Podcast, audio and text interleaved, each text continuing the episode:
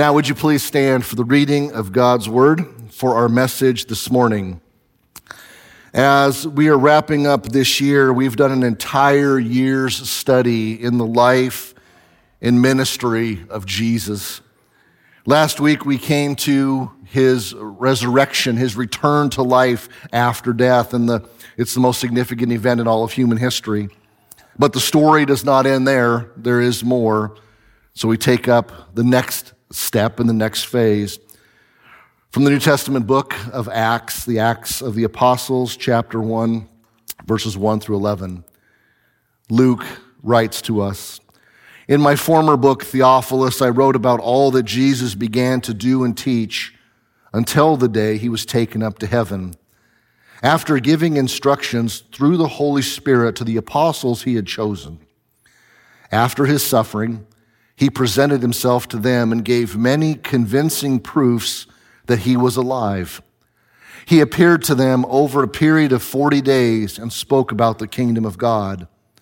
On one occasion, while he was eating with them, he gave them this command Do not leave Jerusalem, but wait for the gift my father promised, which you have heard me speak about.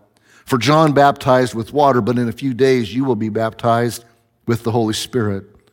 Then they gathered around him and asked him, Lord, are you at this time going to restore the kingdom to Israel? He said to them, It is not for you to know the times or dates the Father has set by his own authority, but you will receive power when the Holy Spirit comes on you, and you will be my witnesses in Jerusalem and in Judea and Samaria to the ends of the earth. And after this, he was taken up before their very eyes, and a cloud hid him from their sight. They were looking intently up into the sky as he was going when suddenly two men dressed in white stood beside them. Men of Galilee, they said, why do you stand here looking into the sky? This same Jesus who has been taken from you into heaven will come back to you the same way you have seen him go into heaven. Father God, may you honor the reading of your word today with hearing, with understanding, Lord, with application. Lord, may we take the final commands, the final commission that Jesus has given us, and may we live it out as it has been so faithfully lived out in the centuries before us.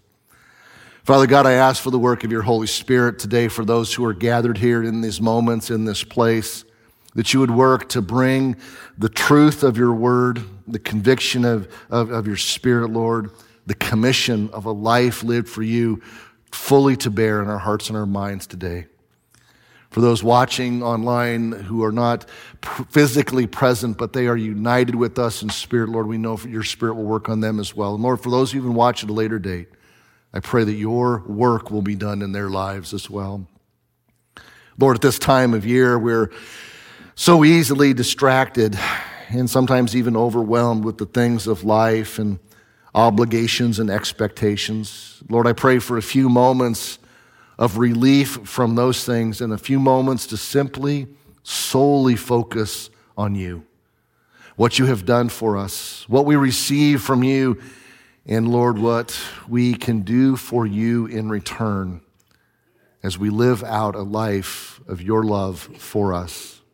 As always, Lord God, I ask for my words not to get in the way of your word, but for you to work, to speak, to bring glory to yourself as Jesus is lifted up. And it's in the name of Jesus, our Savior, our Lord, your Son, O Father God, that we do pray and ask these things. Amen.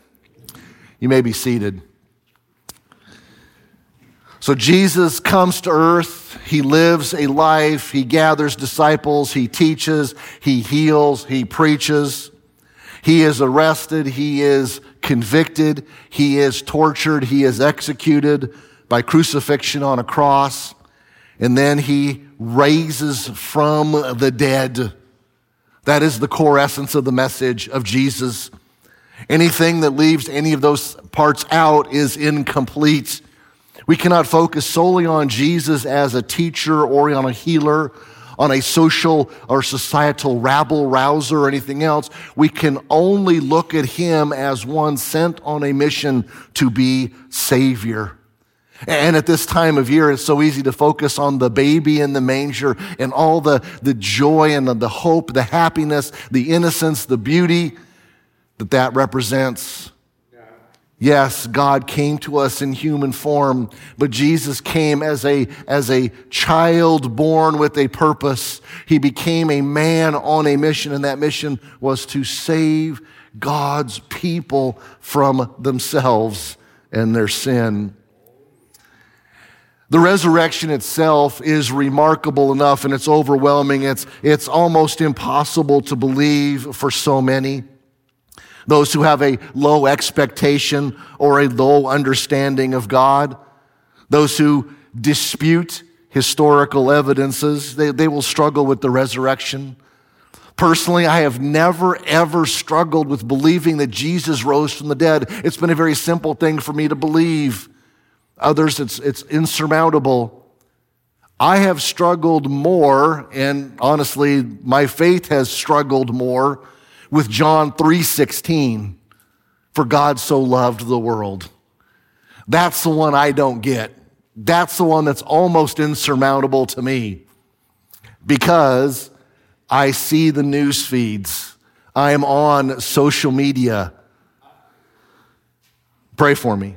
Um, I'll be praying for you too. I, I, I see the world is so unlovable, but yet God loves. And He loves so much that he sent his son. The resurrection itself, I said, is impossible to believe for some, and it's such a, such an incredible, overwhelming, unnatural event. But it's real. And the more you consider it, the more you contemplate, the more you do a deep dive intellectually in the mind, but also in the heart. The resurrection is the only thing that makes sense in this world. It's the only thing that can be really real. And it's really real because it's almost too good to be true. God is, God loves, God gives, God sends, God forgives. It's overwhelming. The disciples of Jesus struggled with Jesus being alive again, too. They weren't just these, these easily swayed rubes who could be swindled and have the wool pulled over their eyes so easily. No, the scriptures are pretty clear. They had no idea what was going on. They didn't know how to process it. They too were dumbfounded. They too were in disbelief. Even after seeing Jesus alive after his death repeatedly, they still most likely were pinching themselves, having those quiet discussions. Was that really just Jesus who was here? We're not just seeing things, right?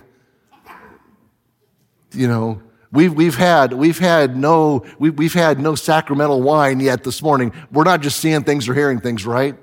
This is really happening. How is this happening? How is this real? How is this? The disciples struggled as well. So Jesus keeps coming back to them. Over a period of 40 days, more than a month, there is no delusion, there is no hallucination, there is no fanciful imagination that would continue to recur and have this recur in their lives. And over the course of so many days and so many different individuals, Jesus met with the disciples. He gave them more instruction and deeper explanation. Jesus appeared to, in total, more than 500 people to show them that he was alive again. One of those was his very own younger half brother, James, who did not believe his older brother was the Son of God, let alone God in the flesh. James was not a believer. But after the resurrection, James says, Yes, my older brother is the Son of God. He was dead, he is now alive. James becomes actually a pastor. He becomes a shepherd of God's people. He teaches people about his brother Jesus. And he is eventually executed for his faith as well. These eyewitnesses, these 500 plus individuals are the ones who changed the world. The scriptures say they turned the world upside down because they implemented these instructions they got from Jesus. Because they were faithful. 20 millennia ago, we are the legacy. We're the legacy of this scripture that we read where people saw Jesus and heard from Jesus. And they just didn't keep it to themselves. They didn't just say, man, that's awesome. I am privileged. I am blessed. I am saved. I am good to go. Best of luck to the rest of you. They didn't say that. Thankfully, they were so compelled because their world was so turned upside down. Their worldview was completely changed. They started telling people about Jesus. And the, the things they said about Jesus being alive again spoke to people's hearts that God is, that God loves, that God gives, God forgives, God redeems, God includes, God adopts, God accepts. It's almost too good to be true. Today we are sitting here because untold generations have taken their faith and they have shared it with others. I'm not sure how far back you can trace your spiritual lineage. I can only go back to the person who shared the gospel with me. I've lost track of him over the years. I have no idea what his spiritual story is, but I know that Jim Mitchell talked to me about the gospel. And the Holy Spirit activated his words and took root in my heart, and I believed and I became a follower of Jesus. Sadly, I have no idea how Jim Mitchell became a follower of Jesus. And we have no idea how that person became a follower of Jesus and the person before, and so on and so on, all the way back to the very first century. Jesus gave those witnesses a mission. It's called the Great Commission. All four of the Gospels that record the, the return of Jesus to life include in some form, some, some manner of saying that now that Jesus is alive, here's what you have to go do. Don't keep it to yourselves. Speak it out loud. Share it. Show it. Tell the world. Go to the world. I said, it's called the Great Commission. And the most, the most concise, the most complete mission in print is in the book of Matthew. Jesus came to them and said, All authority in heaven and on earth has been given to me. That right there shows that it is not the politicians who have the authority. It is not even Satan who is the ruler of this present world and this present darkness. He is not the one with ultimate authority. Jesus himself, Jesus alone is the one with the ultimate authority. All authority on heaven and earth has been given to me. Therefore, go and make disciples of all nations, baptizing them in the name of the Father and of the Son and of the Holy Spirit and teaching them to obey everything I have commanded you. And surely I am with you always to the very end of the age. Perfect timing. Man. That is Jesus being with us right now with the authority over cell phone calls and ringtones. Very majestic. I like it. Those of you at home are really missing out today, by the way. All right. No problem. It was good. You, you, you can't plan for that kind of stuff. You just roll with the punches. It's good stuff. That's not an excuse, Tim. it's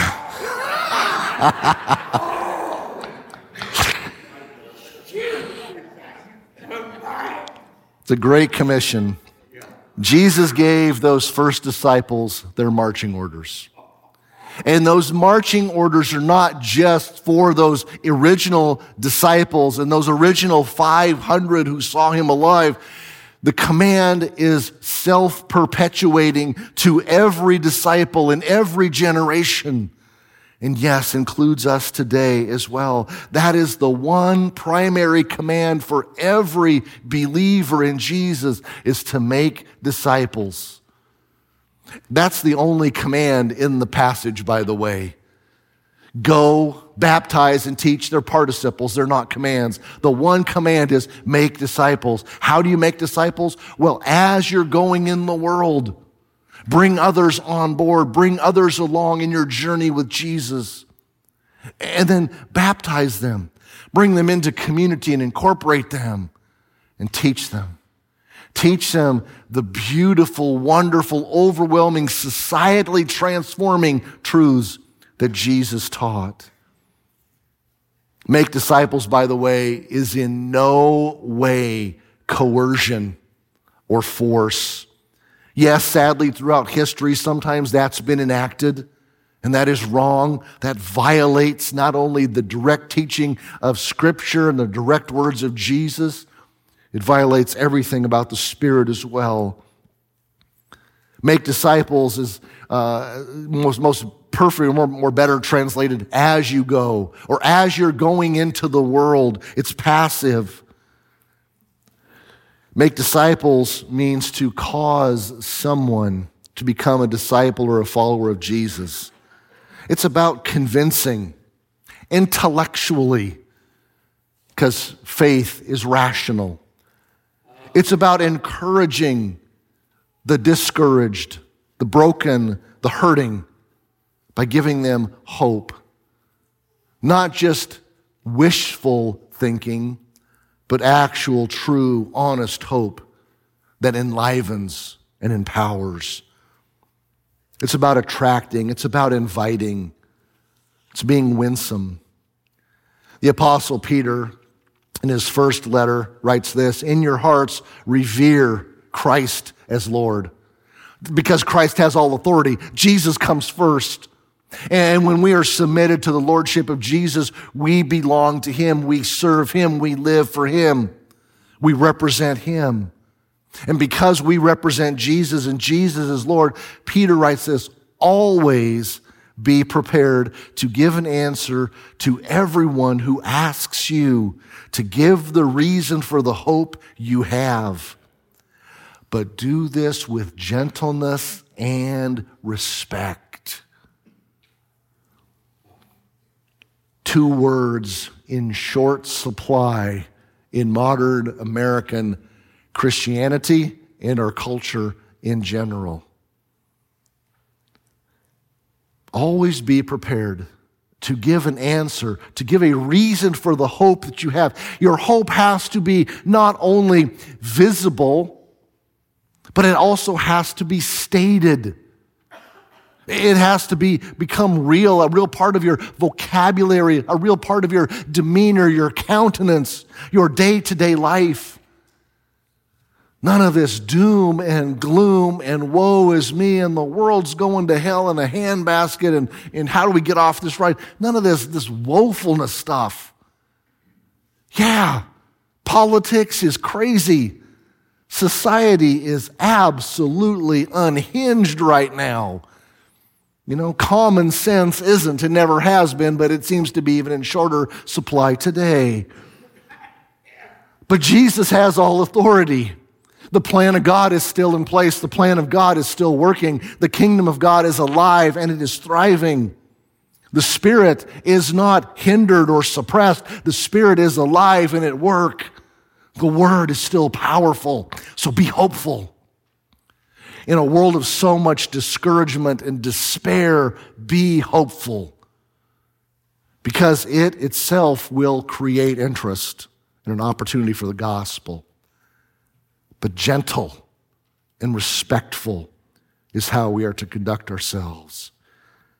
So, what exactly is a disciple? It's sad that in our modern American expression of Christianity, our modern American understanding of things, and Western Christianity in general, we have, we have placed an emphasis on being a believer in Jesus. And that's true. You have to believe in Jesus. But we've made believer in Jesus simply believing certain facts in order to be forgiven to go to heaven. That is not biblical. That is not scriptural. biblically, a believer in Jesus is a disciple.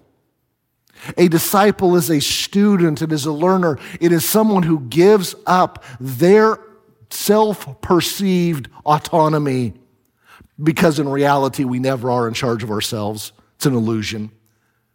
But it's a yielding of our autonomy to the authority of Jesus. That's what a disciple is. And we do that because we believe he died for our sins on the cross. And that's the, the way of paying back God our debt of sin.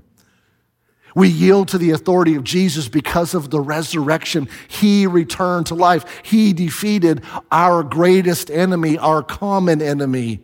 And because he is victorious, we look to him for the path out of death, the way to eternal life.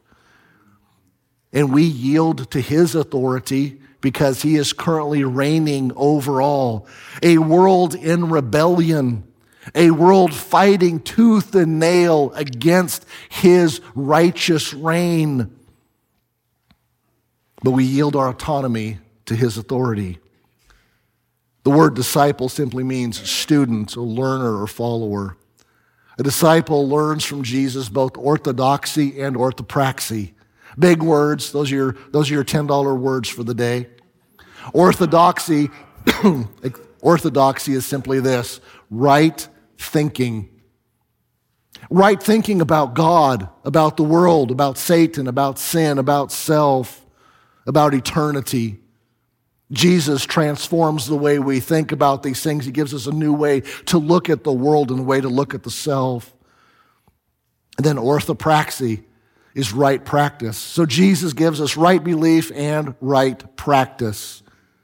The right kind of practices in a world turned upside down, a way to love, to forgive, a way to pray and to worship, a way to have self control a way of generosity, a way of morality.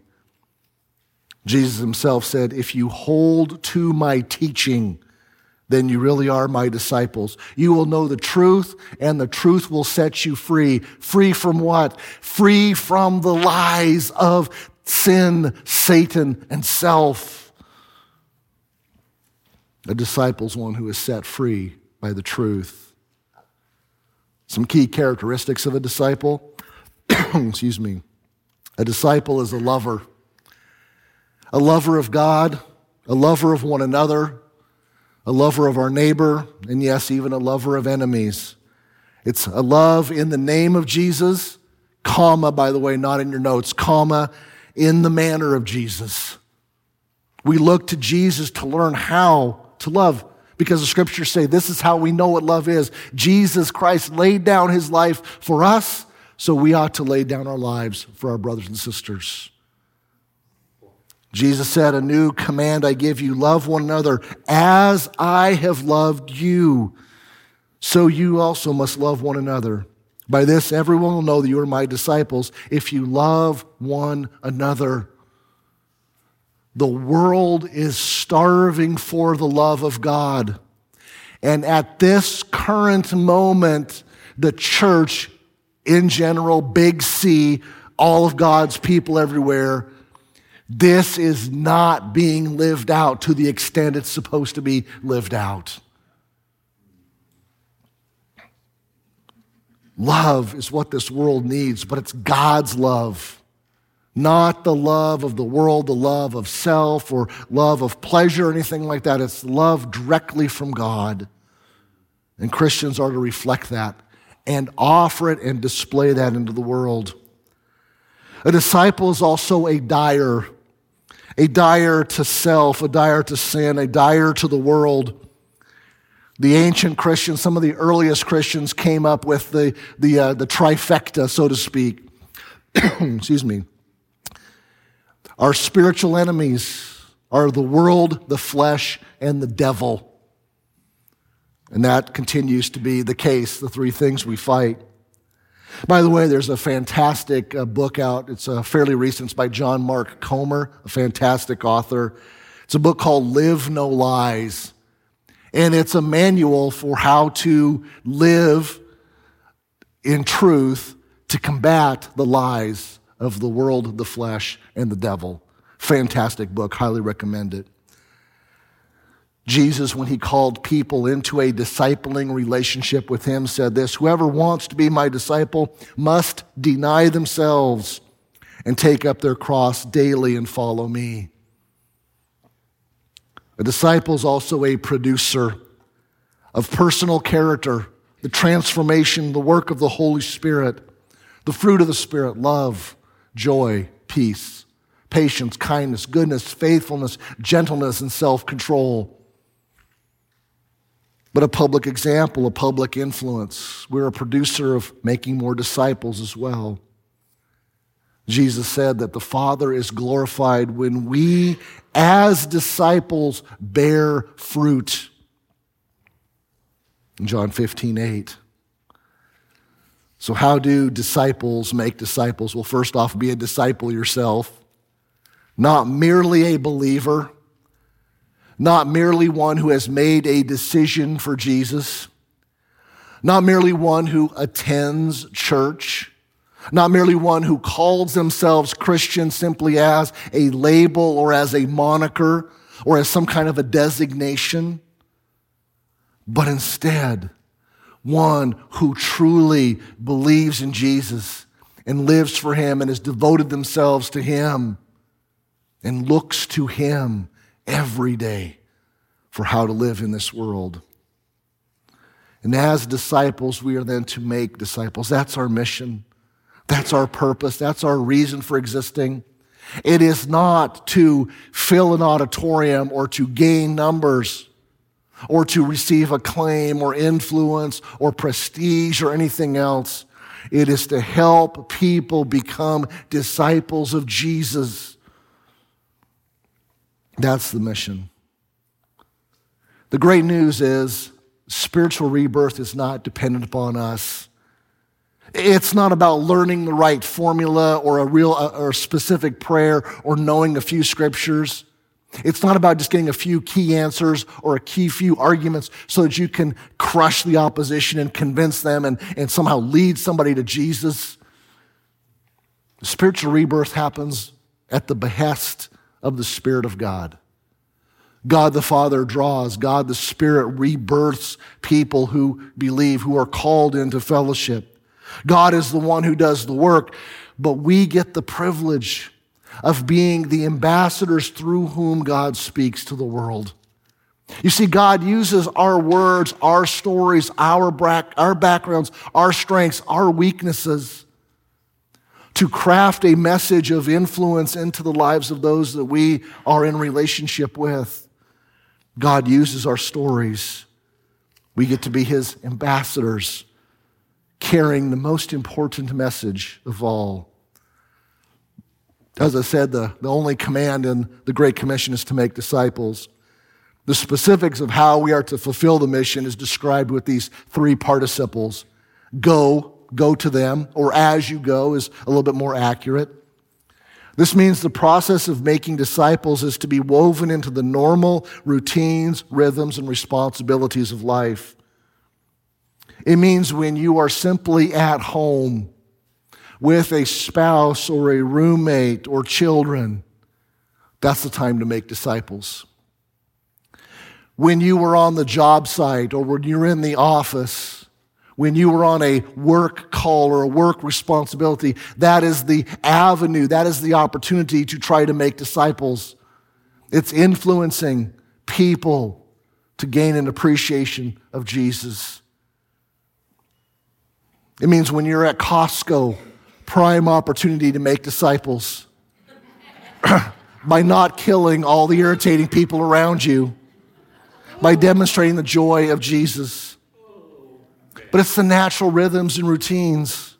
It's not for professional Christians. It's not for pastors. It's not for the super spiritual. Make disciples is the responsibility of every Christian, regardless of how much we may know or how much we may not know.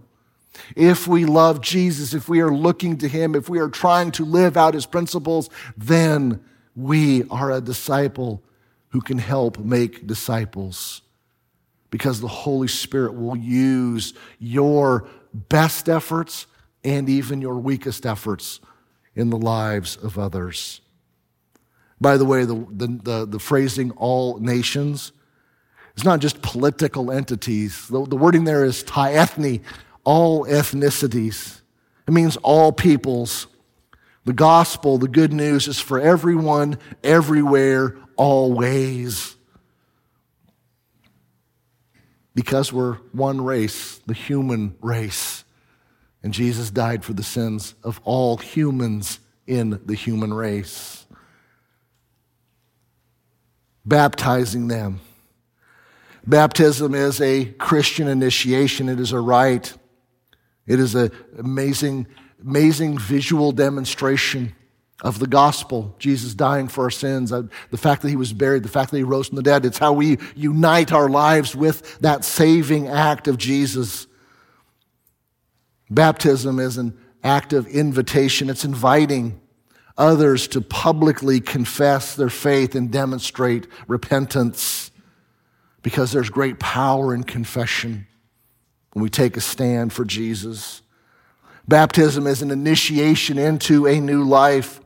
It is a spiritual rebirth that happens in that act.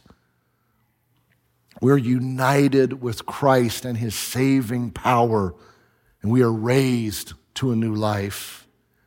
It's integration into a new community.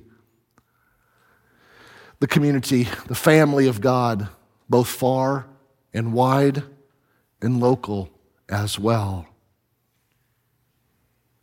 disciples get baptized. That's why we practice believers' baptism. You have to be a disciple of Jesus before getting baptized. But if you are a disciple, if you love Jesus, believe in Jesus, you're looking to Jesus, you're desiring to live out your faith more, but you've not yet been baptized, get baptized. What disciples do. It's non negotiable. It's part of the command, part of the commission. It's not ancillary, it's not optional. Baptizing them and teaching them. Teaching them is a present active participle. It means it's ongoing. Class is always in session. There is no final on this side of eternity. It means we never graduate. It means it's always ongoing. Discipleship is transformational, not solely informational. Jesus said, teach them to obey. Not teach them scripture, not teach them to memorize, not teach them propositional truth. Do not teach theological argumentation. He says, teach them to obey. Not just what to believe, but how to actually live it out. How to love, how to forgive, how to demonstrate mercy, how to have compassion how to love God and neighbor and one another and enemy and so much more. A disciple never stops learning and maturing. We never get it all together. We never arrive. We still need the work of the Word and the Holy Spirit, no matter how mature we may be. And how can we give people cause to believe in Jesus? Well, Jesus himself said to pray. Pray for the opportunity, pray for the timing, pray for openness. The amazing thing is that if your heart is prepared through prayer, God will bring people into your lives or into your awareness of, uh, uh, of, of people that He's already been working on. People may look like they've got it all together, but you have no idea what's going on behind the scenes. And if all of a sudden, if you're able to start praying and you're sensitive to the move of the Spirit and you're able to, to say something about Jesus, you have no idea what that may unlock in that person's life. A person who needs hope, a person who needs forgiveness, a person who needs assurance, a person who needs truth. So pray, say, say your testimony, say the truth of the gospel Put it into words. Speak it. Stay. Stay faithful. Stay persistent. Stay humble. Stay winsome. Remember gentleness and respect. If you have some room on the notes, I ran out of room, so I wasn't able to include the last one, so you're gonna have to write it in there somewhere on your own. So make, make room for this one. It's pray, say, stay, display. You got your money's worth out of your pastor this week, right? Yeah. Display. Display joy. Display thankfulness. Display genuineness. Yes, and brokenness can be genuineness too. Even struggles with doubt or discouragement can open great conversations with those who need Jesus. But in spite of our struggles, our weaknesses, our victories, our failures, our defeats, whatever it may be, display hope. Hope that God still reigns, Jesus still wins display that hope. 2023 for our church family is going to be a year of renewed focus on making disciples. Being disciples who make disciples. Passing on our like precious faith to whomever and however we can. That's our mission. That's our call.